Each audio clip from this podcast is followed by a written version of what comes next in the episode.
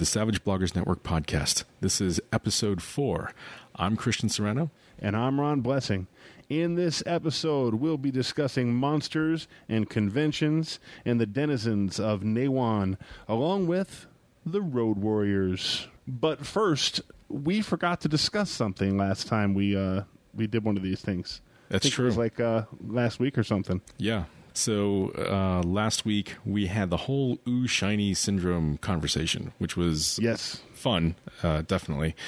But there was an element of that that I actually wanted to touch on. I never got to. I totally forgot about it. A sort of mental connection I had made to a poll that Clint Black was running on both the Pinnacle forums as well as on G Plus. He might have run it in some other places, like maybe Facebook or something. But I don't know. It was know. on Facebook, yeah. Was it? Okay. Yeah, I don't have a Facebook account. Anyway, the poll was to get a sense from GMs and players what the average length of their campaigns was in the number of sessions. The interesting thing to me, at least what I saw on the forums and, and the Google Plus version, was that the range that had the largest number of responses was the 11 to 26 sessions range. And that got me really wondering a, a couple things as to why that might be. And this is just my own personal speculation. One, uh, we've talked about plot point campaigns being about 11 episodes, right? And then you have Savage Tales on top of that. So that could be somewhere between 11 to 26, right? That makes sense. The other thing I wondered was if it was also a factor of the Ooh Shiny syndrome. If other savages, or maybe Savage Worlds in general, is just sort of uh, susceptible to the Ooh Shiny syndrome because of all the different settings, all the genres it can cover, and all the different options that people might want to just explore. I think switching campaigns in Savage Worlds, I, I think it's easier than other games because uh, how versatile Savage Worlds is. Um, a lot of people that play Savage just pretty much just play Savage Worlds. And so, because of that, there's not that big of a pain point for the game master and to a lesser extent to the players because they're not having to learn a whole new set of rules. I've always been the ooh shiny guy that will not just change the the system or the setting, but I'll also change the system on people, which is why I get so much crap for it. But um, if you're just switching Savage Worlds campaigns, I mean that's pretty easy to do. No, I think you're spot on. And I even remember, I think it was an episode of The Game's a Thing with you and Veronica, where you were talking about Firefly at one point. And I think Veronica made the statement of, why don't we just do this with Savage Worlds? She makes that statement with almost every setting idea I come up with, and that hasn't changed. Although sometimes there's one other s- system that she'll mention, but yeah, Savage Worlds always comes up. Right. Absolutely. You know, and- and I was thinking about like other game systems, uh, well, particularly the granddaddy of them all, right? Dungeons and Dragons. You pretty much have one Dungeons and Dragons game. It's, it's going to be a fantasy campaign. The only thing you might change is settings, but most people who play D&D are fairly wedded to a particular setting, whether it's Forgotten Realms or Greyhawk or, or Eberron. So I, I think it's, it's less susceptible there. Or their own their own homebrew. or their own homebrew. Granted, during the Right. D20 era, they might try other D20 games, but you know, when it came to Sure. fantasy role play, it was pretty much uh, some form of a Wizards of the Coast D and D game. Absolutely. No, agreed completely. But yeah, that's that's a good thing to think about, and it's definitely something to uh, keep in the back of your mind when you're thinking about switching games. Yeah, I think there's going to be a tendency when you're using a a system that has more universality than say a D&D, it's much easier to change settings on people. yeah, and I can imagine too. Let's say you and I were in a gaming group. You were my GM, and after a while, I'm like, man, the Savage Worlds is really cool. You know what I would really like to try running as a GM. But I might think of like some favorite setting of mine or some movie I saw or something. TV show, TV show, sure. right? And then, oh yeah, let's give that a shot. We'll try it out and see how the group likes it, right? That's always trouble for Veronica and I. Will will be watching, you know, a new a new show and be like, "Oh man, this should be a, a role playing setting." Yeah. Like the movie Push, not great movie, awesome setting. Right. if you wanted to role play in it, you know that kind of thing. Yeah. Yeah. So know, totally. Yeah. But you know, one of the other things that's um, neat about Savage Worlds is the the phenomenal community, which is why we're here. And I kind of want to talk about the um, monster builder oh yeah. that we saw on Savage Stuff. It's uh, savage-stuff.blogspot.com. And this is really a neat little tool. It basically lets you choose special abilities and edges and, and uh, hindrances and such from the list and does a little bit of pre-calcing for you and, and helps you throw together monsters pretty quickly. Yeah, it's a pretty cool little system. This is by uh, Richard Woolcock, aka Zadmar, on the forums. What's kind of cool too is he actually has some options even at the end where you can say, "Show me a stat block for this," or um, for his combat simulator. You can even get BB code to post it on the forums if you wanted to, as well as HTML markup and things like that. Fantasy Grounds XML he actually will output as well. Wow. Yeah, he's yeah he goes all out on these things. I would like to borrow some of his spare time. Yeah, no kidding, right? yeah, if I had that kind of spare time, I would not use it wisely. Right. Neither would I. But yeah, I, I mean, I like this. Like, I can start off right off the bat, go with type, right? And I can go up there and I can say, you know, construct, ethereal, elemental, or ooze, or even a swarm. And I can say breathes air, air and water, water only, doesn't breathe. A lot of this stuff is really sort of descriptive, and then he just sort of fills in the gaps. Some things aren't auto calculated, like, you know, you can pick a different run or a different pace. right. They're, they're independent, which is fine. Um, but like even size. But that's all easy stuff. I mean, Yeah. Savage Worlds makes that stuff easy. Yeah, it does. But even down to the size, is the character or the monster or whatever, is it the size of like a gorilla, bull, or bear? And then he's I- he's going to output that for I could see using this as a as a brainstorming tool too. Oh, Not yeah. necessarily just. Oh, I need a monster that does X. I could see just looking through it and saying, "Oh, dude, I hadn't thought about an aquatic monster that shoots fireballs when it comes up for air." Yeah. No, it's funny you mentioned that because that's exactly what happened to me when I first started playing with it. I just started brainstorming like different ideas. I think one of the options, special attack, is a breath weapon. I was like, oh, construct that breathes fire. That'd be awesome. We should see if one of our listeners can write a one sheet involving a an aquatic monster that, when it comes up for air, shoots fireballs.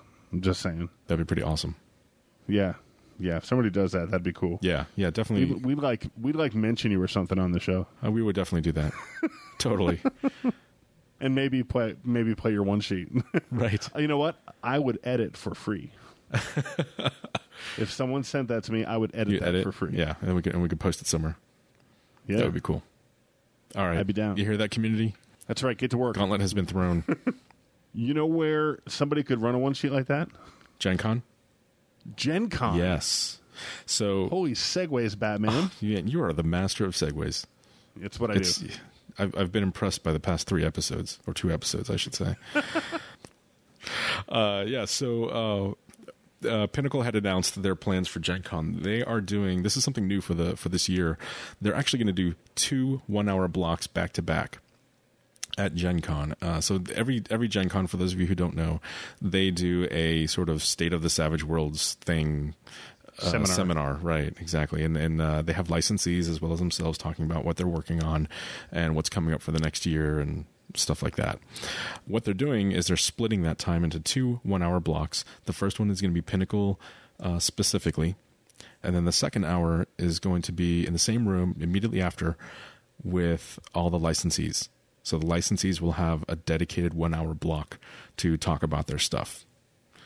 So if you're going to Gen Con and That's great. you're going to be there, um, A, that's going to be pretty awesome. B, please record it and put it up on YouTube as soon as you can. Yeah, and if not YouTube, just you know, grab some audio. We're we're cool with audio. Yeah, yeah. Or even That's uh, the beauty of that's the beauty of of the role playing hobby is that audio still works just fine. right, right. Yeah. You know what we should do? We should ask him to do a live hangout on air. Just set up a camera and then broadcast it. That might be too technical for these guys. It could be. hey, should I mention the uh, the hangout on air that's coming up? Yeah, you should. Speaking of which, Yeah. So on Monday, June 15th at 10 p.m. Eastern Time, we are doing a hangout on air with the creators of the Sixth Gun comic, as well as Scott Woodard, who's writing the RPG for Savage Worlds, and Clint Black. I think that's going to be a lot of fun. It's going to be pretty awesome. We're going to talk to them, uh, get a sense of uh, sort of the history of the comic, how they uh, sort of segued into the RPG, and uh, sort of what their plans are with it. and we're telling Clint that the whole thing starts an hour earlier so we can get his text. Yes, that is true. Poor Clint. I know. Oh, we, love do. him, we do love him. We do love him. So, Let's go back to the news. yeah, let's do that. So back to the news. Uh, we uh, have Savage Foes of Nehwon is at least ready in PDF form and therefore ready for a full-on pre-order where you immediately get the PDF. this is neat because it stats out the denizens of Nehwon, uh, Lankhmar in specific, and most importantly, in my opinion, is it's got the adventure generator stuff in it. That's right. So, so this is going to be the third book in the series, and and you're now ready to to really run with this thing and, and run a campaign and, and go nuts between the tales in the second book and the adventure generator and all the the awesome foes, as it were, that are in the savage foes of Nehwon. It's time. It's ready to, to run your Lankhmar campaign, Christian. Yes, yeah. I actually got in on that uh, giant bundle for the uh, hardcovers, no less, and uh, the pre-orders for the hardcovers. So I am Sweet. Yeah, yeah. I'm really excited about that. I think they're still offering the bundle. I don't know for how long. So if you're listening to this, go check out the Pinnacle store, see if it's still available, and jump on it because the, I say hurry up because it could be any. it could be any minute that they'll take it down. Yeah, based on when you're listening. Any that's minute. right. That's right. Or gone. It could be gone for all we know. You may have missed. That's it. right. Um, if you did do a previous pre-order, uh, they do have an option where you can email them. Uh, there's an email address on their website that details the instructions for that. We're going to call that the Ron option. The RON option, exactly. So Yeah. Uh, yeah, and then and then you can upgrade your your bundle uh, pretty easily. So So um, there's a lot of gamer pop culture stuff going on lately. Ron, have you seen? Tell me you've seen Mad Max, Fury Road. Mad Max, Fury Road. the Fury Road. No, I haven't. It's probably a good thing too, because if you did watch Mad Max Fury Road, your ooh shiny syndrome would kick in.